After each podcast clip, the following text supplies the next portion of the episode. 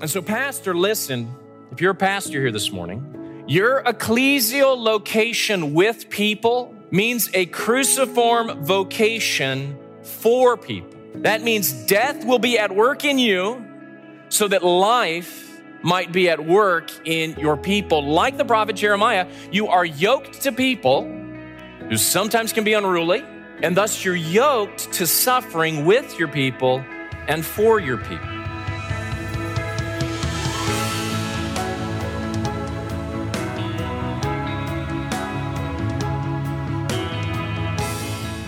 Hey everybody, welcome to the Pastor Theologian Show. This week we are featuring another presentation from one of our past theology conferences.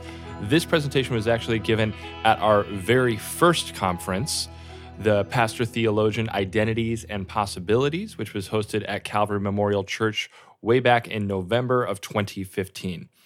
This presentation was given by our very own Todd Wilson, who is now the president of the C P T, and the title of this talk is The Pastor as Cruciform Theologian. Let's get right into the talk. Well, good morning again. Great to be, great to be with you. So I have the privilege of rounding out this uh, this conference, which means, I think in baseball terminology, I'm the finisher. Is that what you call it? The, which which I take to be the, the guy that comes in in the ninth inning to throw a few balls just to amuse himself after the game's already been played. Is that sort of the right analogy for this? Well, actually, seriously, uh, I, I have the privilege of taking up what I think is a hugely important topic, which is tied to the theme, of course, which is the pastor theologian as pastor, as pastor. And I take this to mean that I should try to articulate what it is about the pastoral calling or about the pastor's life that contributes to the work of being a pastor theologian. And let me say right up front that that's not an easy task. And frankly, I don't know exactly why Gerald assigned me this task, but I've learned over the years it's best not to question what Gerald assigns. It's just uh, things go better when I just do what he asks me to do. So, so that's what I'm doing this morning. And so let me get right down to business and uh, set up the talk this way. What I want to do is I want to first identify what one of our key, excuse me, one of our key claims is as an organization, the Center for Pastor-Theologians, one of our key claims. And then I want to make an honest confession about this key claim, okay? So first, the key claim about the pastor-theologian. One of, you see, one of the leading insights for us at the Center has been the importance of social location. You've heard that language probably through the conference already. Social location in shaping and informing and influencing theological reflection. Social location on theological reflection. In the high tide of postmodernism, that's almost a cliche thing to say, right? That social location impacts your perspective on things. But for pastor theologians, I think it's still a point worth emphasizing because pastors inhabit a different vocational space or social location than, say, academic theologians. And that matters. It's an ecclesial location. Their social location is an ecclesial location. And we want to argue that that's significant to the theological reflection, and we want to believe for the better, actually. So that's one of our key claims, social location's influence on theological reflection. Now to the honest confession. And here it is about the claim. While we've insisted on the importance of social location for doing theology, we've not yet really, in, in our judgment, articulated precisely how or in what way this unique social location of the pastorate actually shapes theological reflection. You might say we've asserted it, that it matters, but we haven't gone on to elaborate really in what ways does it matter? In what ways does it influence theological reflection? And so in this talk, I want to try to, try to take a modest first attempt at answering that question. So what is it about the pastoral calling or about pastoral social location that influences theological reflection in unique and helpful ways? What is it? Or what is true of the pastoral calling that's different from other callings that influences the doing of theology? That's the question I want us to grapple with together. So you might say, I'm going to take up a piece of advice from C S Lewis, who, who once instru- introduced a sermon this way that he was about ready to preach. He said, quote, when a layman has to preach a sermon, I think he's most likely to be useful or even interesting if he starts exactly where he is, not so much presuming to instruct as comparing notes. And that's what I'd like to do with this talk, is just take a modest first attempt at, at, at giving an answer to that question, how the social location, the ecclesial location of the pastor influences theology, not so much to instruct, but rather to compare notes and, and, and welcome and invite your feedback. So then, what is it about the pastor's social location? Or better, let's put it this way, ecclesial location that shapes the kind of theological reflection he offers to the church? Well, I'd say this about that question. As I read the New Testament, not least the teaching of Jesus, the letters of Paul, letters of Peter, and as I read biographies of pastors of old, and as I candidly reflect on my own experience, I find myself arriving at this conclusion, that the pastor's ecclesial location entails a cruciform vocation. That's the key. The social location of the pastor, which is an ecclesial location, in and with and for people. You know what that, that means? That means a cruciform vocation. You know that word, cruciform, cruciformity? Literally being conformed to the cross of Christ. Or in Pauline idiom, the way Paul would put it, he would say this, being crucified with Christ so that I no longer live, but Christ lives in me, Galatians two twenty. And we shouldn't, when we hear that sentence, that, that bold statement from Paul, we should avoid the temptation to read that abstractly, as though this is like a meaningful encounter with Jesus, sort of he was crucified with Christ sort of abstractly in his mind. It is not abstract for Paul. It is very real and very concrete for Paul. Remember what Paul says at the end of Galatians, that he bears on his body the brand marks of Christ, the thirty-nine lashes. And so his co-crucifixion, his crucifixion with Christ, which is generative of his theology, is not some abstraction. That is the price he paid for doing ministry in suffering and being conformed to the pattern of Jesus' own death. And And so it's not, this cruciformity is, is not a kind of garden variety mishaps that come into our life. You might say this is not splinters we're talking about. This is the suffering of self-sacrifice. That's what cruciformity is. It's the suffering in our lives. It's sometimes big, sometimes small. That's done in Jesus' name for the good of others. That's what I'm talking about when I'm talking about a cruciform vocation, which is, listen to this, part and parcel of the pastoral calling. Not optional. Built into, hardwired into the very nature of the calling itself, so that you cannot be a pastor without, as many of you know that are pastors, without embracing a large helping of heartache and heartbreak. Is that right? Both your own and the heartbreak and the heartache of the people that you serve. And so God is hardwired, I think, into the calling of the pastor, what he hardwired into the calling of the Apostle Paul, Acts chapter nine, verse sixteen, where he says, Jesus, the risen Jesus says, I will show him how much he must suffer for the sake of my name.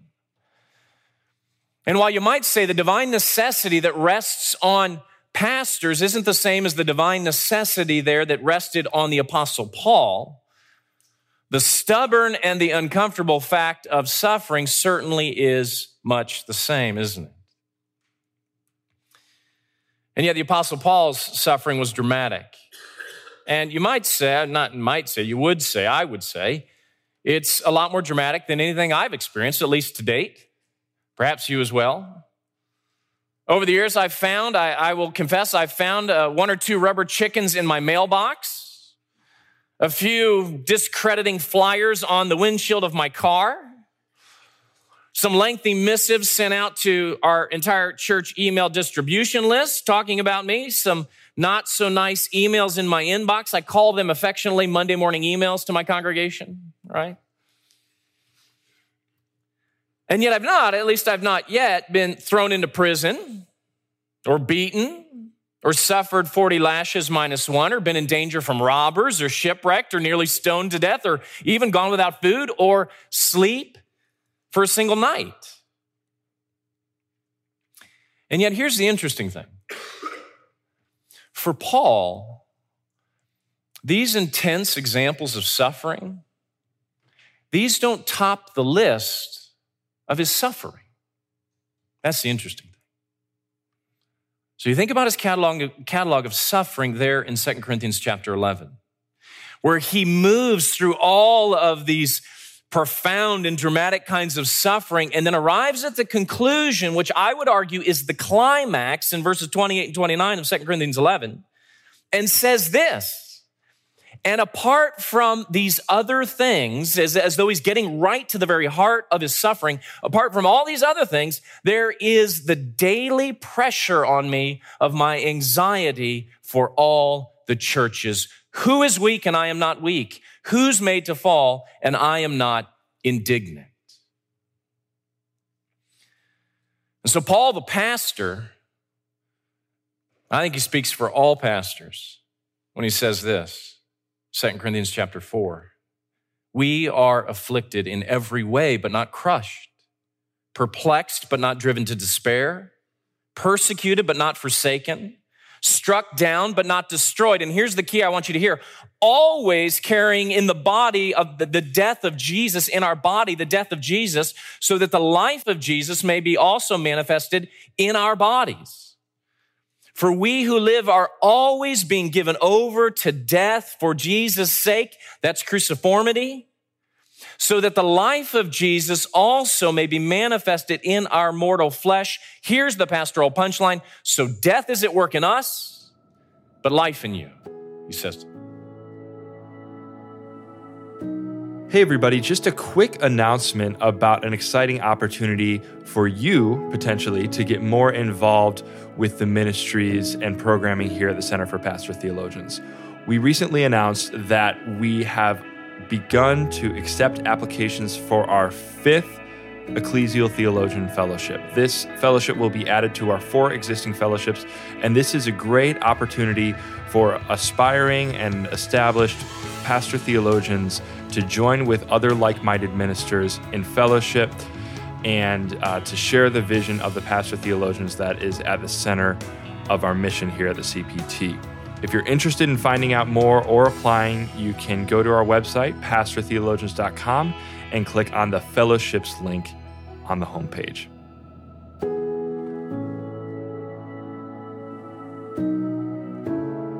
And so, pastor, listen, if you're a pastor here this morning, your ecclesial location with people means a cruciform vocation for people.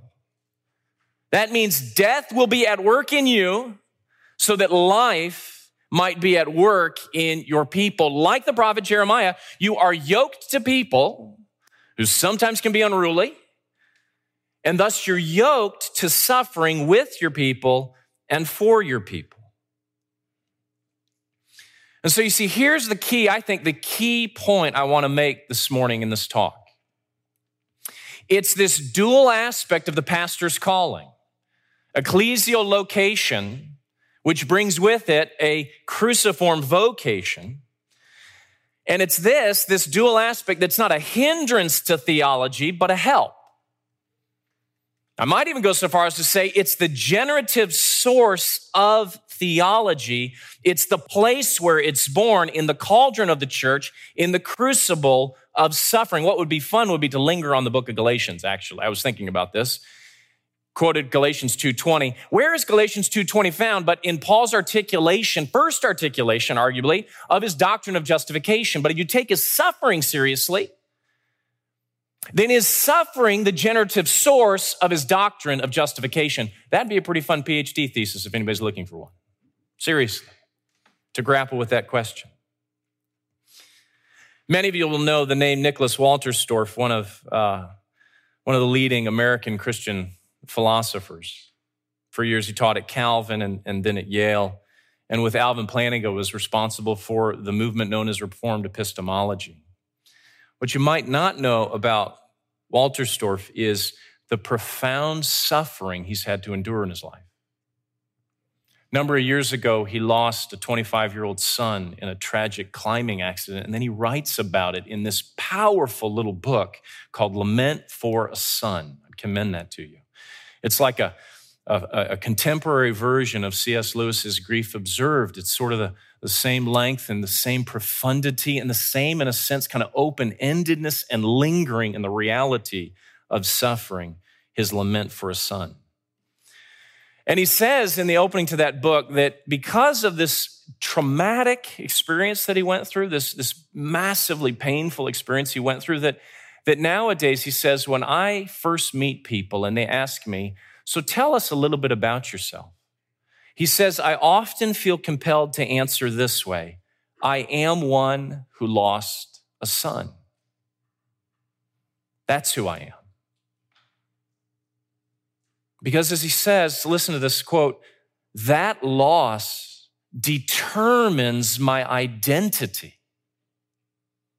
Not all of it, but much of it. It belongs with my story. You see, pastors are specialists in loss. That's what pastors are. They're specialists in loss. Just this past week, the angel of death, as one of our one of our patriarchs in our church put it, the angel of death visited our congregation. We lost three people just this past week in our congregation, two senior saints and one young mother and wife in her mid to late twenties who died the day after her only son's third birthday after a long battle with pancreatic cancer. You see, that's just the warp and woof of, as you know, of pastoral ministry.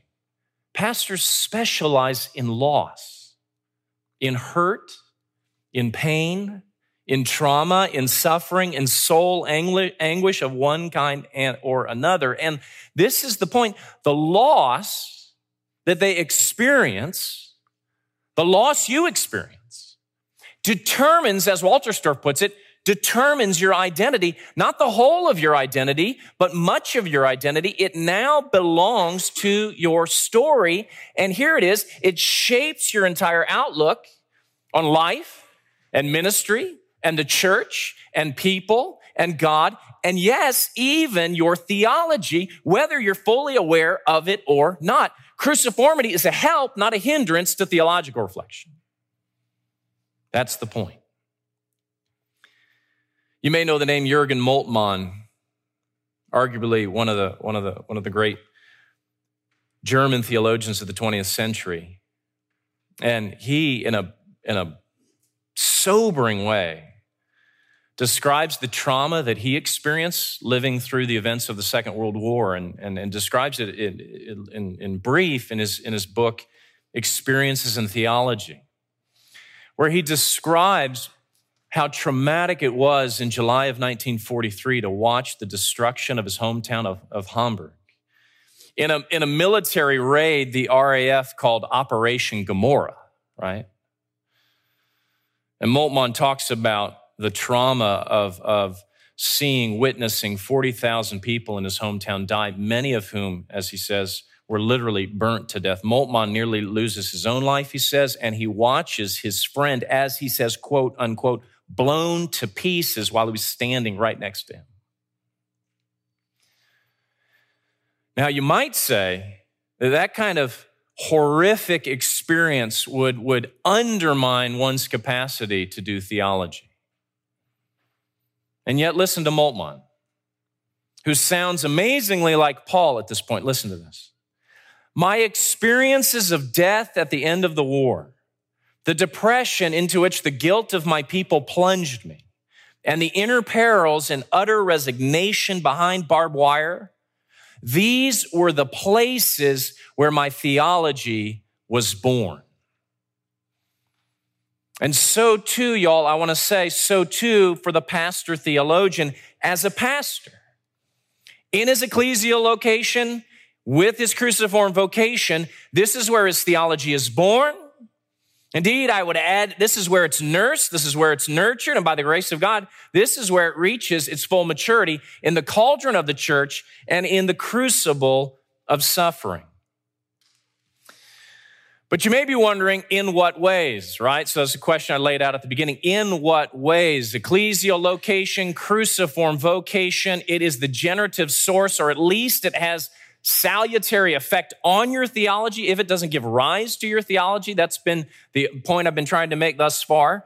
But let's get down to the brass tacks. In what specific ways, then, does cruciformity, your experience of cruciformity, have impact on your theology? Shape a pastor's theology. No doubt in lots of different ways, but let me give it, let me try to lay it out in, in what I take to be four essential ways that I've seen to some extent in my own experience and gleaned as I've as I've tracked with the experience and the thinking of others. And, and I should probably hasten to add here at this point that these aren't the only ways, right, that, that theology is impacted by cruciformity and by suffering. I'm just gonna lay out four. These won't be the only ways. There are no doubt other things that'll be kind of firing off in your mind. And I also want to say this, that these uh, the that suffering is going to influence theology. This happens not only or exclusively to pastor theologians, but it happens to every theologian insofar as they embrace the reality of suffering in their life. But my only point is just to say that for pastor theologians, cruciformity is essential to your calling in a way it just isn't for other callings. I believe that to be true biblically and theologically. And so cruciformity, what is its impact? Here's the first thing I want to say and set out for you to think about. Cruciformity in the life of the pastor, the pastor theologian, helps you see theologically. It helps you see. It corrects for what you might call epistemic nearsightedness or even blindness. It helps you see. There is, in other words, proven hermeneutical value in suffering for the sake of others. And it's a proven hermeneutical value, not least in the reading of the Bible. So that if you do not embrace cruciformity for its salutary effect on your sight, on your theological sight, you may not see things that are there in the Bible. That's what I want to say. I wouldn't, for example, talking about my own experience, I wouldn't, for example, have known who this person of division was from the pastoral epistles if I'd not collided with some of those prickly folks in my own church. I would have never caught the force of Paul's charge to Timothy not to let them despise you for your youth if I'd not been the recipient of a thirty-two page hostile missive referring to me no less than fourteen times as young Todd. Creates an existential moment where you resonate with the realities of Scripture you otherwise never would have seen. As you're dropped into the crucible of suffering, it puts you in a position to, to resonate with the realities of the psalmists and Paul, and it has a kind of hermeneutical effect. You see things you would otherwise never, never see. I never would have grasped the beauty of Scripture's declaration about us in the image of God, male and female, He created them, Genesis one twenty-seven, if I'd not walked alongside a man in our congregation who wakes up every, almost every morning and has to make a decision to be male because he would rather be a female. Never would have seen the beauty of it, of God's declaration there in Genesis one twenty-seven. Thanks for listening to today's episode. Be sure to tune in next week for part two of this presentation from our twenty fifteen conference, The Pastor as Cruciform Theologian. Thank you for listening to this episode of the C P T Podcast, a theology podcast for the church. If you enjoyed this episode, please consider throwing us a like, sharing the podcast online, subscribing, leaving a review. Uh, anything like that would go a long way towards helping other people hear about the podcast. Uh, the C P T Podcast is a ministry of the Center for Pastor-Theologians. You can learn more about the C P T by visiting us at pastor theologians dot com. You can also find us on Facebook or follow us on Twitter. Our host for today's episode was Todd Wilson. Our producer and editor was Trenton Jones. Our music was composed by Andrew Gerliger. I'm Zach Wagner. Thanks for listening.